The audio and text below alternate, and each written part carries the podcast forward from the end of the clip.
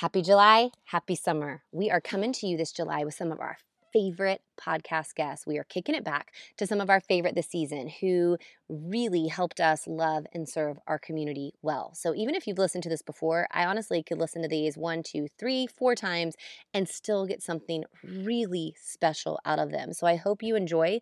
Um, for those who maybe got behind in your podcast, this is the perfect time to kind of catch up. And we've given you some of our faves. I also wanted to let you know if you want to dig deeper in our community, we have this thing called family coaching where every month I come to you with basically topics that you all have given to me to help strengthen your family, really all in the goal to love and serve your community well. And so we have different topics like raising confident kids and building healthy habits and how to serve with your family and how to make family mission. And you can get the entire year for $100 on our website at bestrongstory.com and we'll go in depth with you we have a private group that we talk about these things in. It just helps us dive in deeper with families, and I just love it. And also, we have come out with our children's book. Many of you have already purchased this book and have already shared it with others, and it really is just our story in children's book form of how this lunchbox note that said, Be strong, protect the weak, love everyone, how this simple lunchbox note really changed our life and built this company. And so, we hope that it inspires your family to live love in action the way that you are designed to live it. So, thanks so much for being on this journey with us. Happy summer and happy July. Today, I am interviewing the lovely, the beautiful, the hilarious Melissa Radke. If you do not know Melissa Radke, you need to stop right now, go follow her, go watch some of her hilarious videos. She is amazing. We talk about just humor, we talk about loving others even when we sometimes don't love ourselves.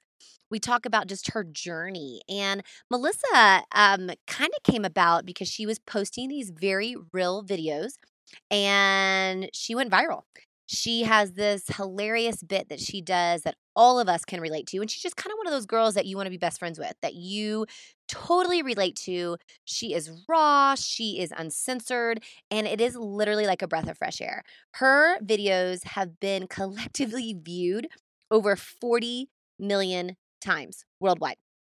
Um, so she has um, use that to just connect with others and just be real and say, hey, I'm feeling this too. And so she wrote this incredible book um, about being brave, and it's called Eat Cake, Be Brave. And it's her year of saying yes to being brave for the very first time.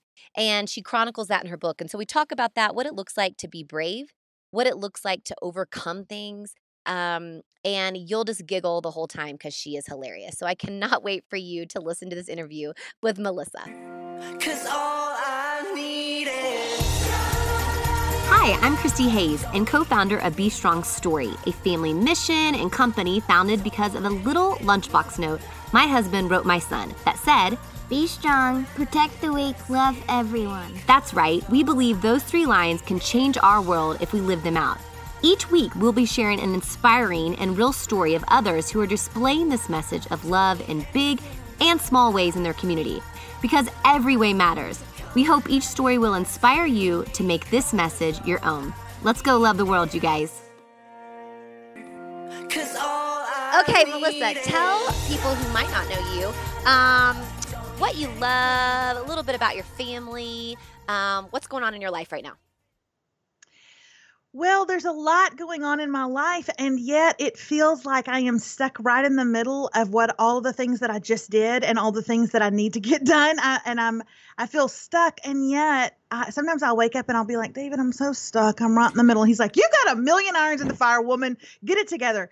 But I am married to my husband, David. He we've been married 25 years in August. We have two kids. Remy is 13, Rocco is 10. I released my first book, which is called Eat Cake Be Brave, last July. And so that right, we put that fire out, you know. Then we went right into shooting a television show which premiered on USA Network this year called The Radkes. Uh, it was just a fun family sitcom reality about my life and my big loud Southern family. And then we put that to bed. And then I was like, oh, okay, I'm I'm done with all that. But the truth is I'm working on another book and I'm I've got a podcast called Ordinary People, Ordinary Things, and I travel all over all over the United States and speak. I got a million irons in the fire and yet I feel if there's I'm so busy that if there's ever a day when I'm doing nothing, I think I must be the laziest person on the earth, which really it's not true. It's just like a downtime, you know. But I like to go. I'm an Enneagram Seven. I like to go, go, go. Let's do, do, do. Let's get it done. Make it happen. Um, and so uh, you you caught me. You just happened to catch me on a day when I'm kind of, oh, I'm kind of resting. And so I'm coming to you feeling like I'm not doing anything. I'm so lazy. how do you how do you rest in those times? So like I also I'm an Enneagram 8, but I have a 7 wing. Mm-hmm. And for so long, same thing. Like, oh, I love doing a bunch of million things. Multi passionate, that's kind of a word that's going around. But I have found this beautiful uh, piece of rest that I almost have to have now. Tell me how that feels. Are you there yet where you're like, yeah, I love this resting? Or are you in it where you're like, I am lazy. Like I'm sitting here doing nothing, which really it's probably like two hours you're doing something. You're just not going as fast as as you're going. Let's, let's just put it this way. When it comes to me and lazy, I always say that candy ain't gonna crush itself. Okay. now it's gonna need me to crush it. So I'm gonna sit around and do it. No, here's the deal. I actually, you probably have found a nice balance for yourself. I have not. In fact, I saw my counselor. I see a counselor every couple of weeks, and I, I met with her this morning. We talked for an hour, and and I really am kind of dealing with that. Um, last year was so busy with the show and with a book. It was just a complete whirlwind, a book tour, you name it. And then we've just kind of chilled out, and it makes me feel moments of downtime make me feel unsuccessful. Oh, or yeah or unproductive, mm-hmm. right? And then I beat myself up for that. So actually, I'm not in a in a good place right now. I'm trying to figure that out for me and what that looks like for me. You know, a lot of people start their careers earlier in life and all of this came to me in my 40s. It came to me the year I turned 41. Everything changed for me. So this is all new to me and I'm trying yeah. to out in my own not just in my own life but in my own emotional health does that make any sense uh, 100% and tell me i want to know because i feel you i feel you i feel your pain on this what did they like what are the tips that the counselor said like as as she's because i know she's given you probably some tips to kind of get through this what are some of the things that she said to be thinking about or for your head to to get around well, it's so funny because we actually talked about that this morning. You know, I have a, a, past, and I talk about it in my book. I dealt with depression for several years. I dealt with it many years ago severely, and then haven't really dealt with it in probably 15 years. Um, so today, I said all that to say, today she said to me, What are some steps that you can take? And I said, Oh, so you mean like self care, like take care of yourself, Melissa, like take a long bath at night and, and, you know, like meditate. And she said, No. See, those are things that you would do, uh, that you should do. Those are, those are, of course you should do those. I'm asking you, what are you going to do to stop spinning out of control? Because we don't want to go back to that place.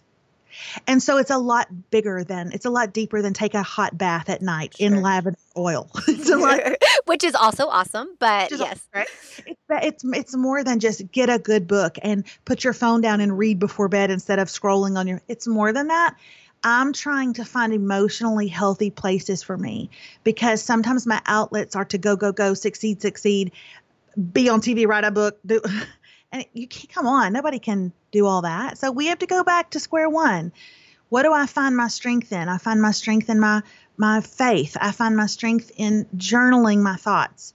I you know, those kind of things that I got to get in the trenches a little bit in order to stay healthy. Yeah, I love that. And I've, I've told this story before, but six years ago, my life was very different, where I always said, you know, I want to do all these good things and I'm doing all these good things and for me it was about my faith. I was I was a you know, youth pastor. I had another company that was helping kids uh, in Compassion International. I was doing all these things. And it really was a time where I had to stop everything and just be because I wasn't truly satisfied in just me and God. I was only satisfied in doing all the things for all the people and getting the accolades. And I remember we had Lent and, you know, we I had never experienced Lent. The only thing I knew about Lent was like you give up chocolate, and I wasn't doing that. So um, we did this Lent, and it was this time where we really dug in our hearts, and they were like, "Ask God if there's anything in your heart that is not of Him." And I was like, I mean, no, like I do everything. I mean, I'm a youth pastor. I do all these things. I'm, you know, blah blah blah. There's nothing he's gonna find.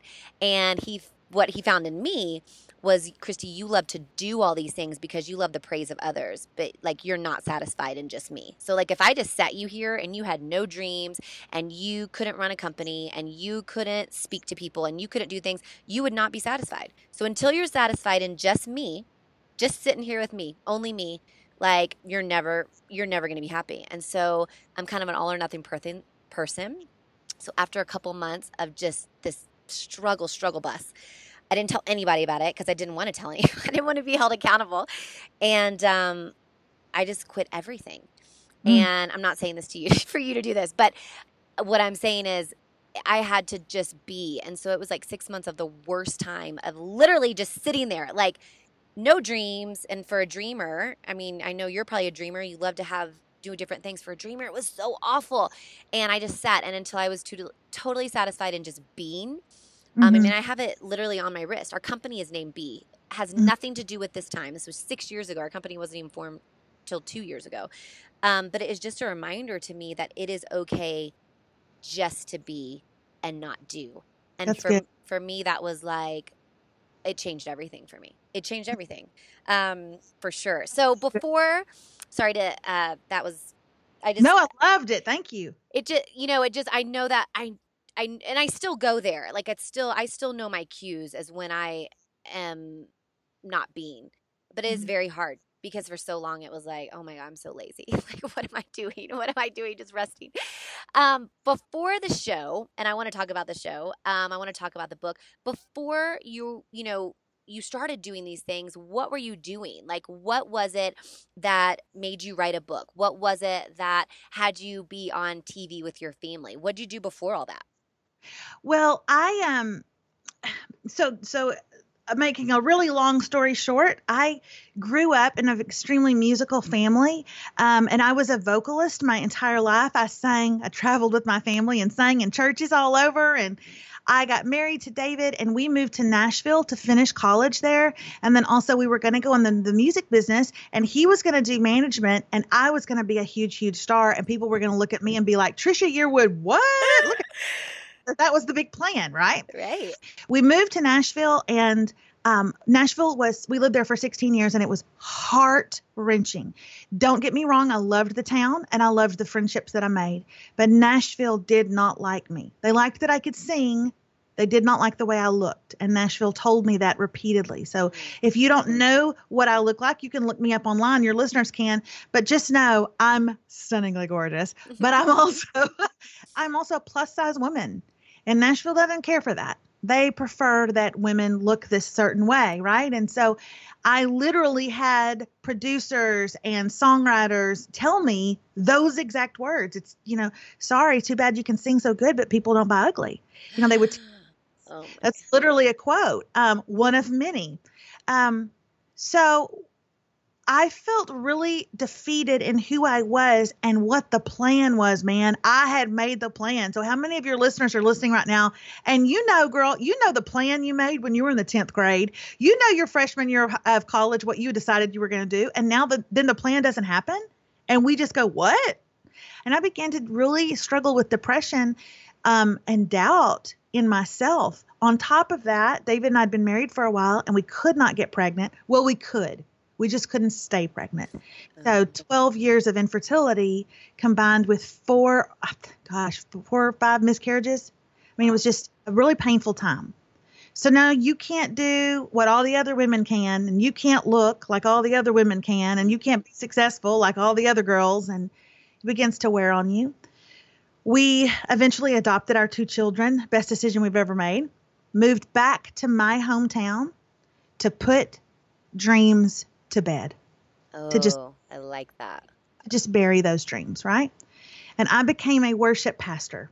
So here I am. Now I'm serving God in the church, standing on a stage to 2,000 people every week, large church, singing. And I think, this is this is what I was maybe was supposed to do. You know, I guess this is it, and that's okay. And that five years of being a worship pastor back in my hometown was the most healing thing I've ever done for myself. Um, so much so, God did so much work on me, and I did so much work on me. And let's let's never overlook the woman who says, "You know what? I'm gonna put in the time."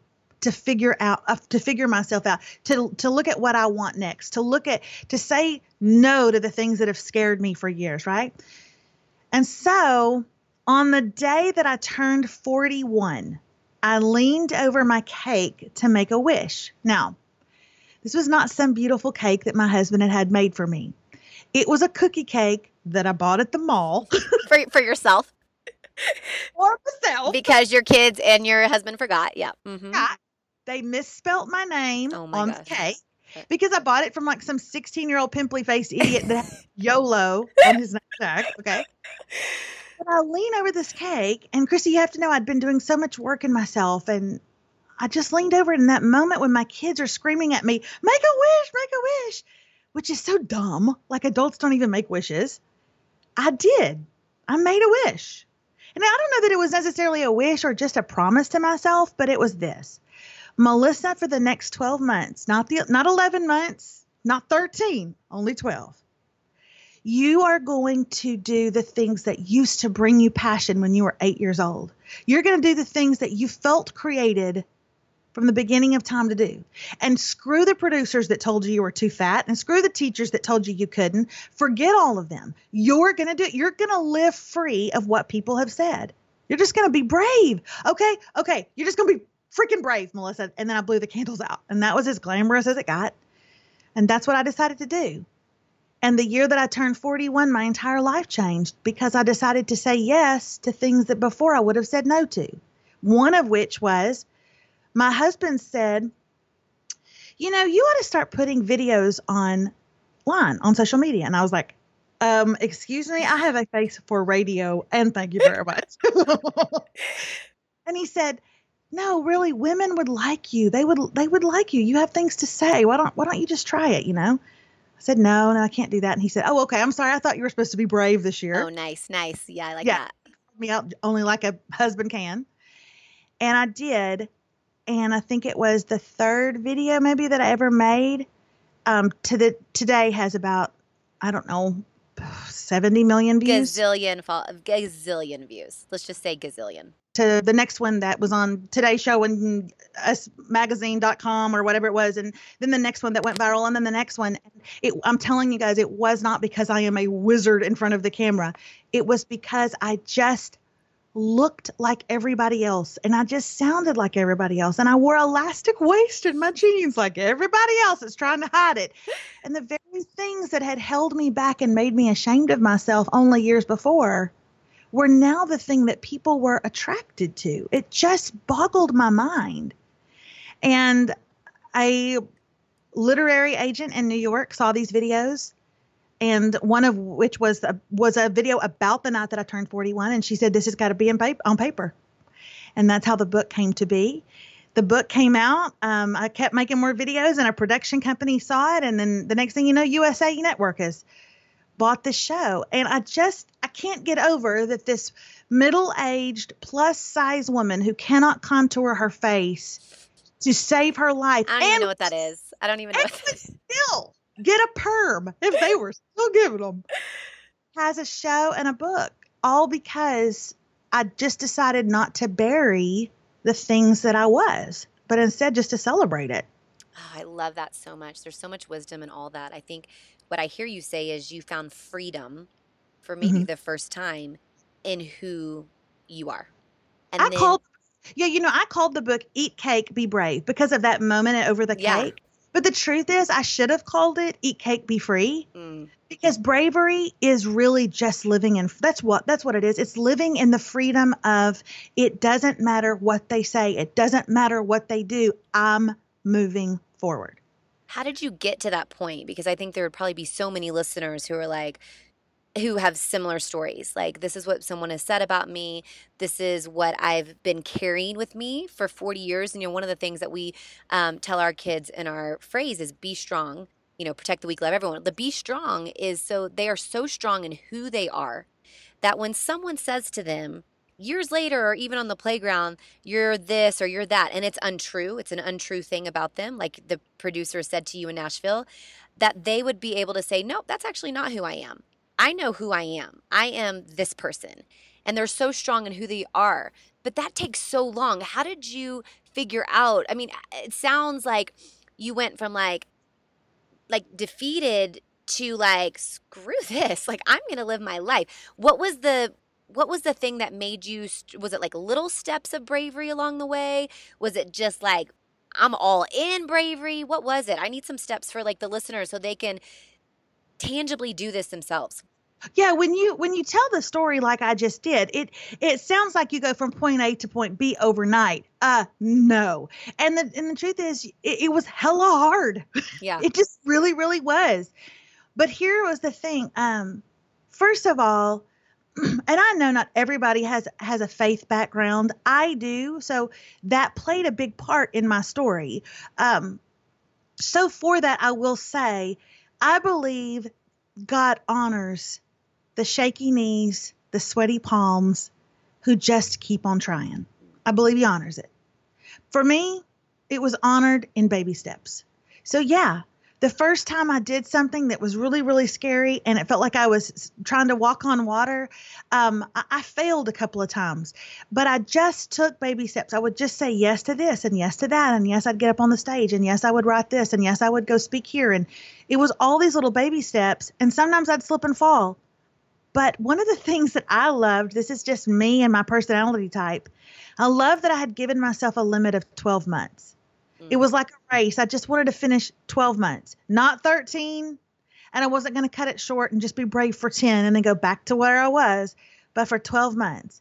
And my, my, my, what can happen when we say, I, when we declare, when we write down in our journal, I will do this. I'm making a promise to myself for 12 months.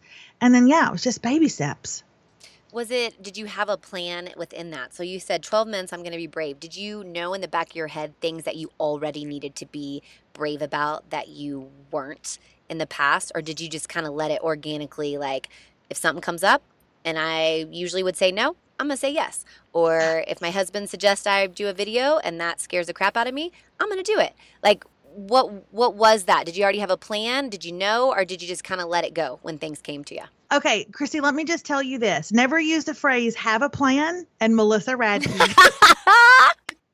I love no, it. I don't have a plan for tomorrow. I don't have a plan for dinner tonight. I mean, I'm just not that type of person.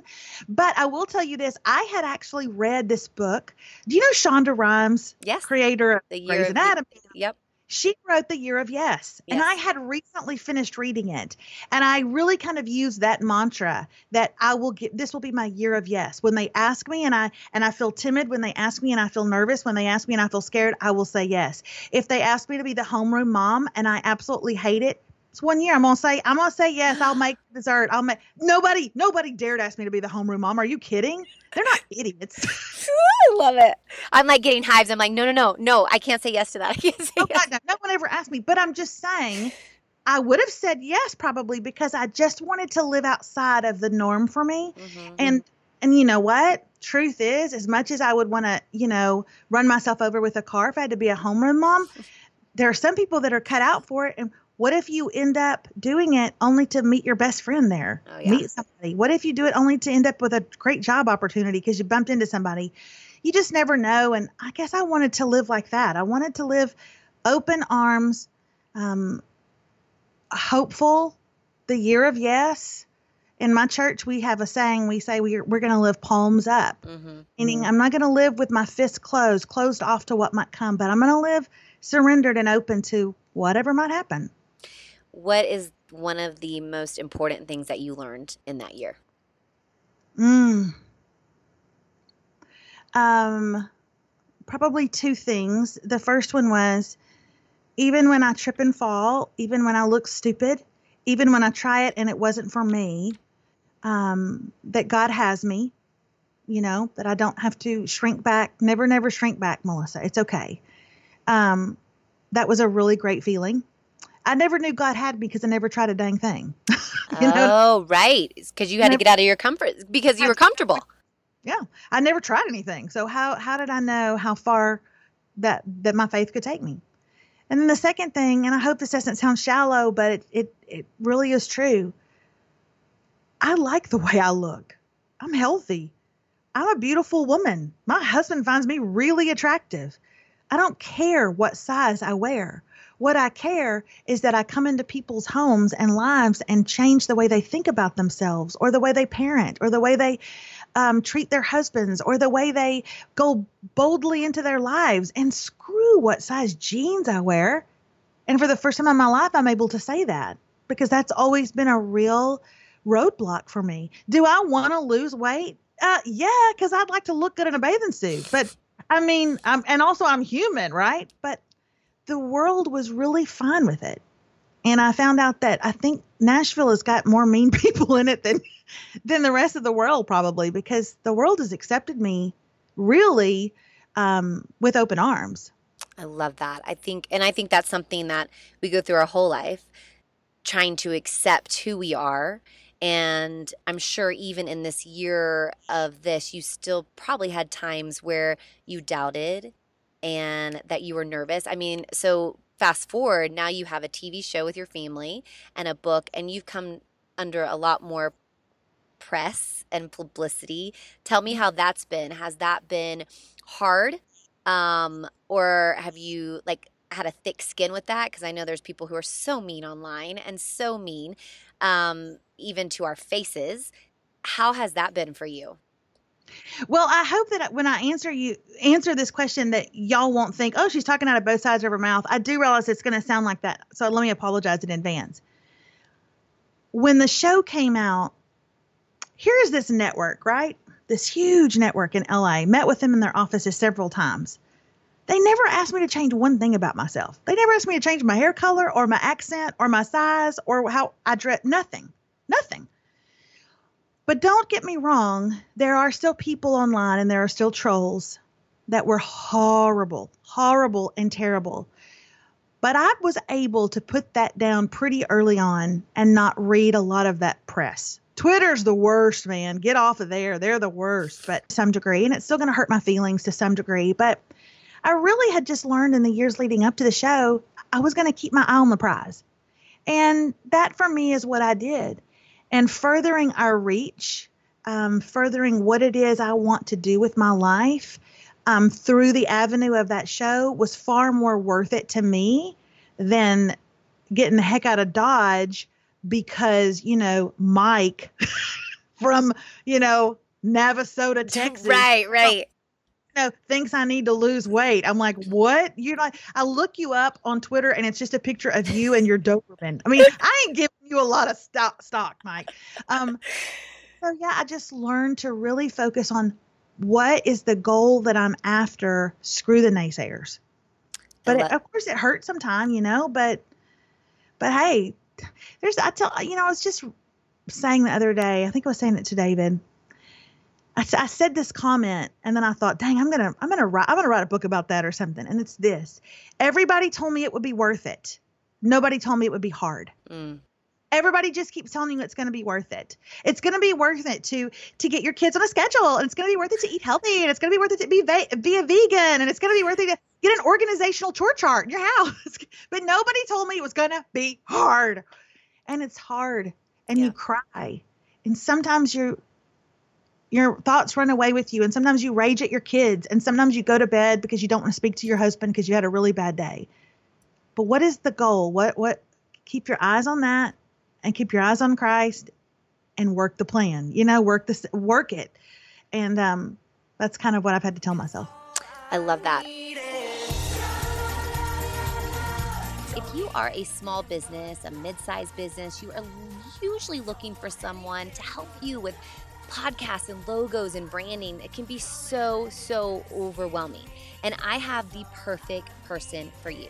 Her name is Meg Delagrange, and she is incredible. She helps market and design for medium size businesses to small businesses who want to grow and make a difference. I love her. I know her personally. She is trustworthy, affordable, and super down to earth. Her stuff has been featured in Magnolia Magazine. She actually did the logo for the Be Love podcast, and she's just incredible. So if you don't know where to start, if you need a website or logo or branding, she is your girl. And guess what? She is giving away to our listeners 30 minute free call. If you mention anything, Be Strong Story or Be Love Podcast, I would definitely get on that because she has worked with some incredible brands and is super knowledgeable and awesome. So thanks, Meg, for being our sponsor today.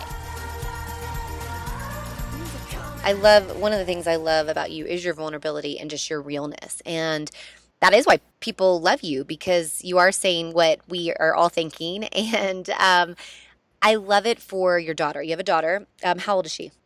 13. 13. So this is the years that they I used to be a youth pastor for middle schoolers. This is the years that they are trying to figure out who they are and all those things. Tell me, we have a lot of listeners, a lot of our listeners are parents.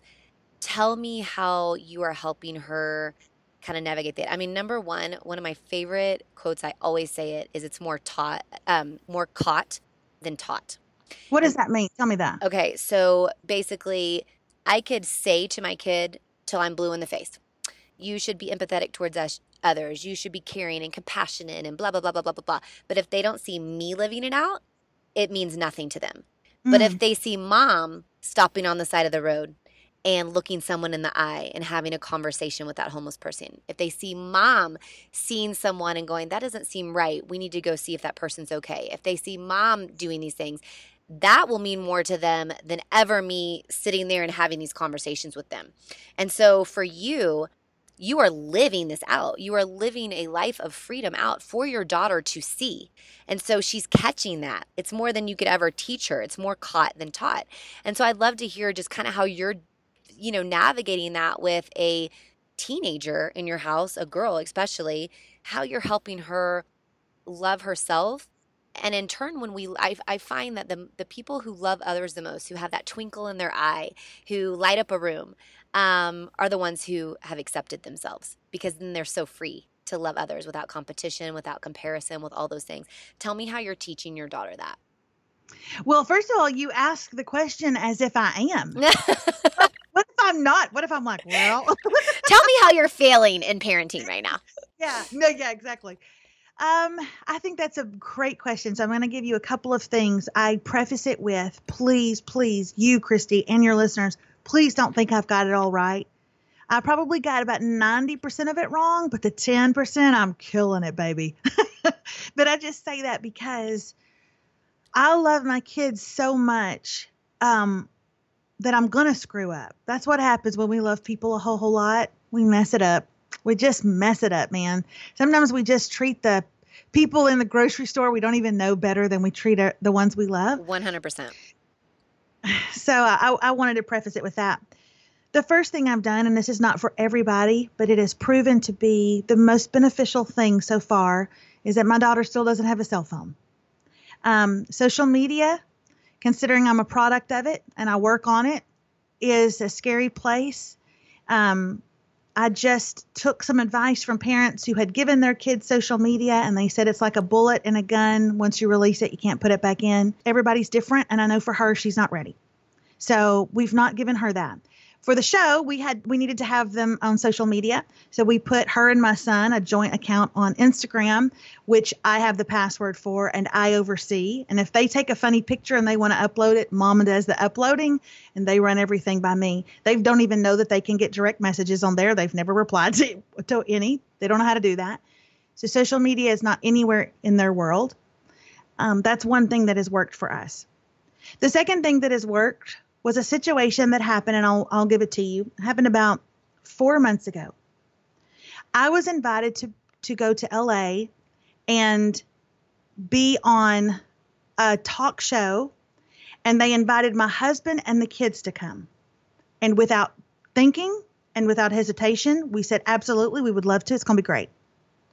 And then in my small town and in my really um, Christian town, some of my family members or friends would go, you're going to take them there to to to to do that and and the people that you're going to meet I mean I just don't know that that's a good idea.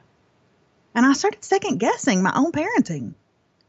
And I knew my heart had just said, absolutely, of course, we'll go. I mean, yeah, we were going to be with people that lived a little differently and dressed a little differently and loved a little differently, but I didn't have any hesitation. I started to second guess myself. So I reached out to another mom. And there's my big advice right there.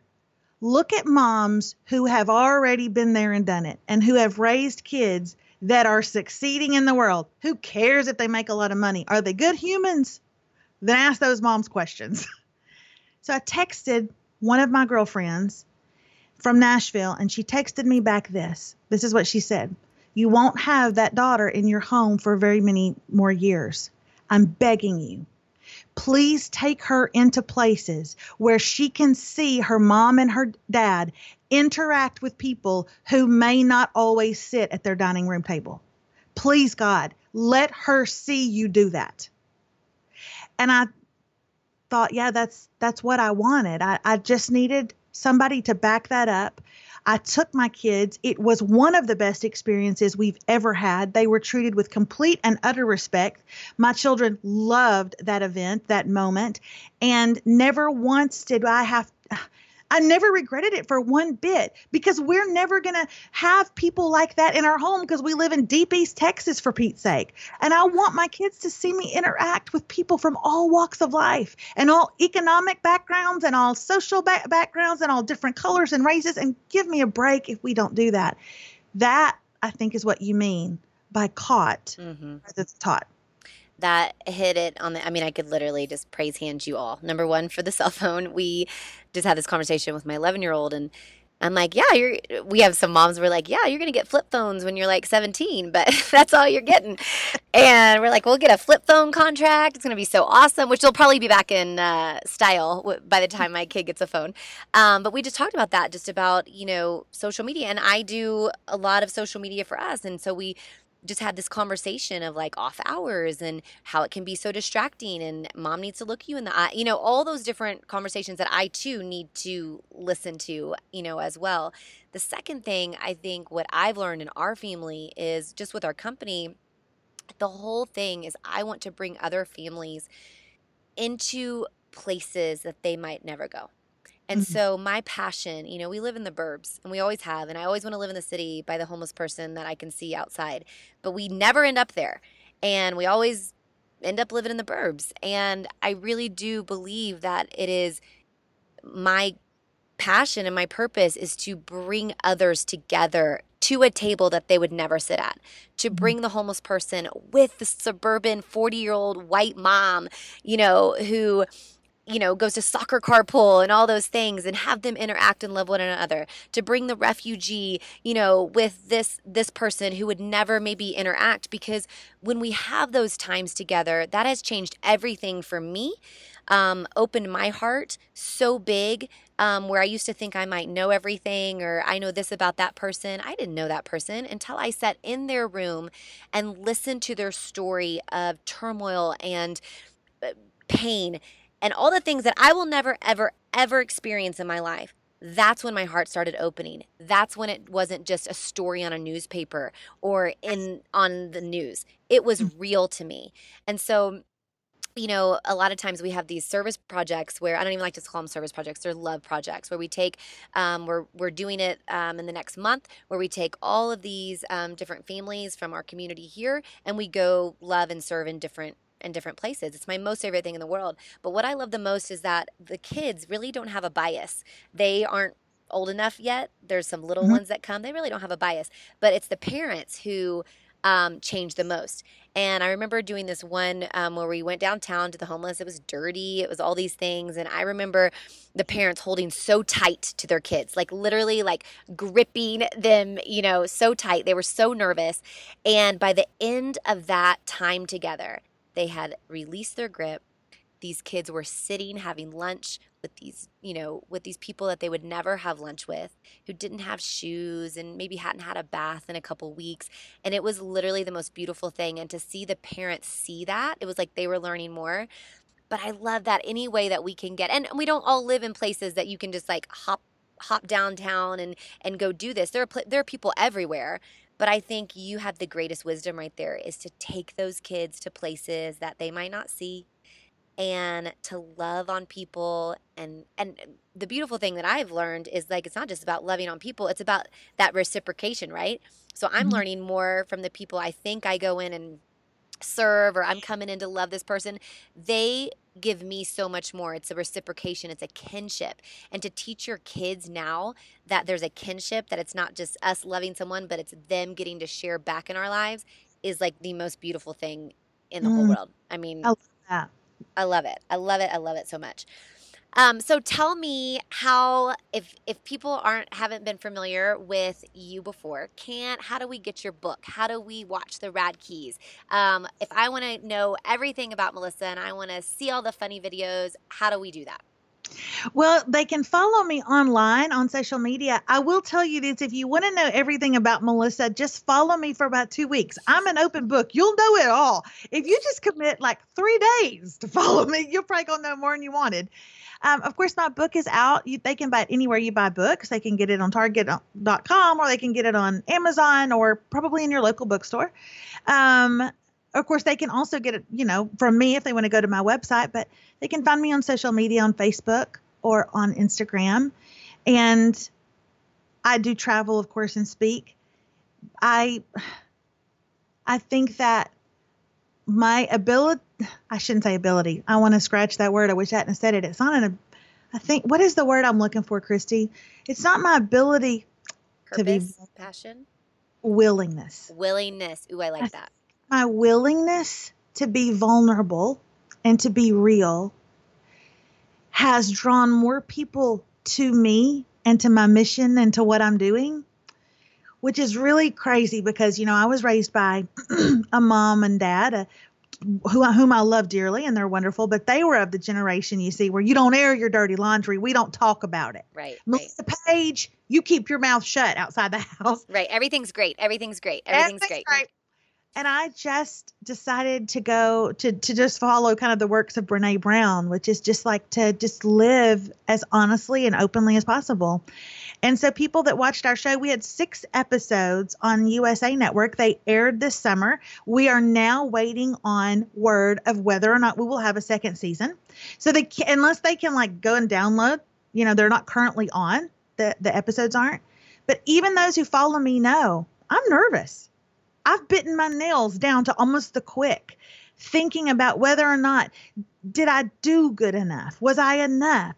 I I talk about these things. I voice them. We and and I think that that's what people like, and it's really been healthy for me too. So they find all of that out when they follow me. I love that. I love that, and I think that is what draw. I love that you don't have it all figured out. That that you are still struggling with. Am I enough? You know, is our season going to get picked up? How am I going to feel if it doesn't? You know, all those things that you know in your heart you're going to be okay, but in the moment it is a struggle and it's and it's stressful and and all those things. So I love that you that you share that, and I hope your season does get picked up because I would love um, to watch that and just to see how a family who's not perfect, um, but who loves really well and who's vulnerable and real. I think um, one of the last questions I want to ask you is for those who are afraid to be vulnerable, to those who are the ones who say, I'm okay, it's fine,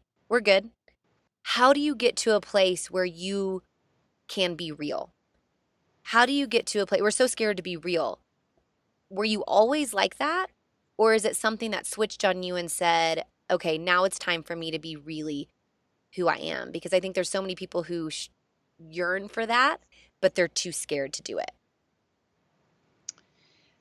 Um, I don't know that I was always like that. I think my my friends from growing up would probably tell you differently. They'd probably say, "No, Melissa, you always told us what you thought. You always told us how you were feeling." But I certainly, it certainly wasn't a tactic that I used. It wasn't a motivated tactic. This is my action plan. I'm going to be the woman that's vulnerable. It wasn't that at all. And um, so I mean, I still, I still worry sometimes. I'm getting recognized more and more when we go out places, even when I'm out of town, I'll go into a restaurant and somebody will stop me and I'll think, was I just yelling at my kid just now? Like, did they see me pulling into the into the restaurant parking lot screaming at David? I, I'm still worried about those things, you know. Um, but tell me your question again. I don't even remember my question. I mean, I think it was how I think it was um, how do how do we as a community, how do we as people become more vulnerable?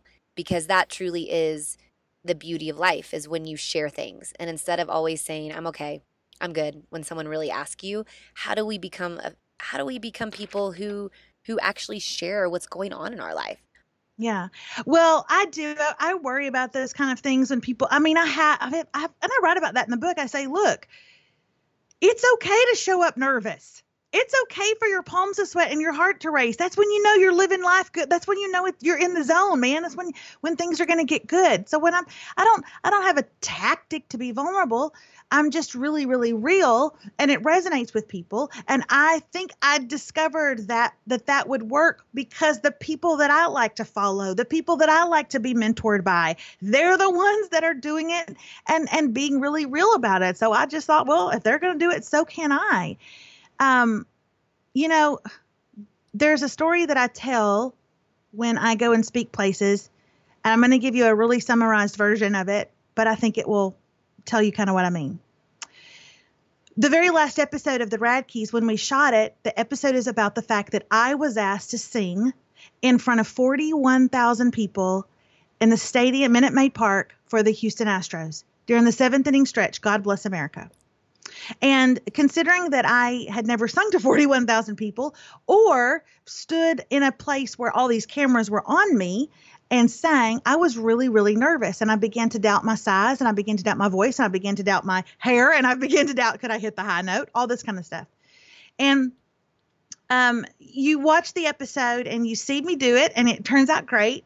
And the the episode is wonderful and it's cute and adorable. The end right? But that wasn't the end. There was something that happened that wasn't filmed. And it was in the car on the way back. In the car on the way back home i said to my kids my husband was so proud of me you know and I I remembered when I was singing, looking up in the stands, and I saw David and I saw Rocco, and they were just smiling and waving their hands in the air. They were so excited. And I looked and I saw my parents, and they were filming me with their phone. And I looked beside them and I saw Remy, my 13 year old daughter, and her eyes never left mine. They just they they could have burned a hole right through me. So on the ride home, after we were done all congratulating and screaming, I turned around to look at Remy and I said, Remy, why were you staring at me like that? Good Lord, I, you could have drilled a hole through me.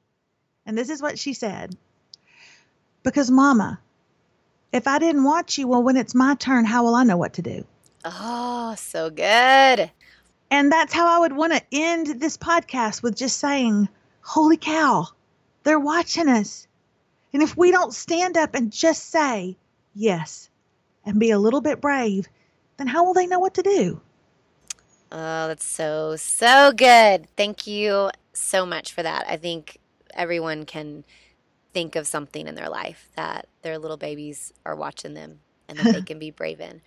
Um, thank you so much for being with us. Um, at the end, one of my favorite things is just to encourage my guests. And I love this part because no matter if you sold a million books and you had, you know, this hit TV show and all those things, if all those were stripped away from you, you would still be this amazing woman who's worthy of love and all of the things, confidence and all of the things. And I love to hear from your friends. I kind of do some digging, uh, little investigating um, behind the scenes, and I get words of just encouragement from your friends um, about you. And so I want to just read those mm. over you and hope that this is when you are feeling nervous and when you are feeling like you're biting your nails when you're waiting to hear for that you know second season that you will take these words and just really just put them in your heart. One person said melissa is for you. She fights for those close to her and there is always room at her table. She loves hard she laughs loud she encourages much. People feel seen and known when they are within her reach and this world better be ready because she's coming for it. Mm. Someone else said Melissa is a woman who lifts up others. She sees a level playing field and won't compete. She lovingly helps, encourages, and walks arm in arm with those around her. With her joy, humor, and sassy ways, she makes life so much more fun. Mm-hmm. And so I hope that those are just an encouraging word. Just even the time that we've got to spend with you, I just feel like life has been brought into me. Um, and I just know our listeners are just going to adore you just for for who you are. So thank you for your year of brave, for being that year of brave, and thank you for the freedom that you found because I always say, I always tell every person I know, share, share, share your things because someone who listens to this will go, I it's my turn to be brave. It's mm-hmm. my turn to be free because you were bold enough to do that. So I just want to thank you from the bottom of my heart. Thank you. I don't know who in the world said those things about I can't me. Tell you. My mother. Not your mom. it wasn't your mom. It wasn't your mom. So much for having me. It was a it was my pleasure. I, I love it. Christy, thanks for having me today. Thanks, Melissa. I appreciate it.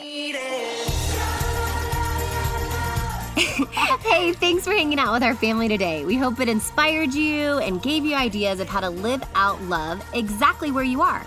We wish we could just hug each and every one of you and let you know what a difference you can make in this world.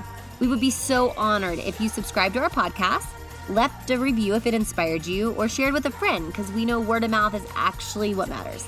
And don't forget to share your stories at Be Strong Story on our social media of how you lived out the message of Be strong, protect the weak, love everyone. Because we believe with our whole hearts that every person can make a difference and inspire another. See, See you next week. week.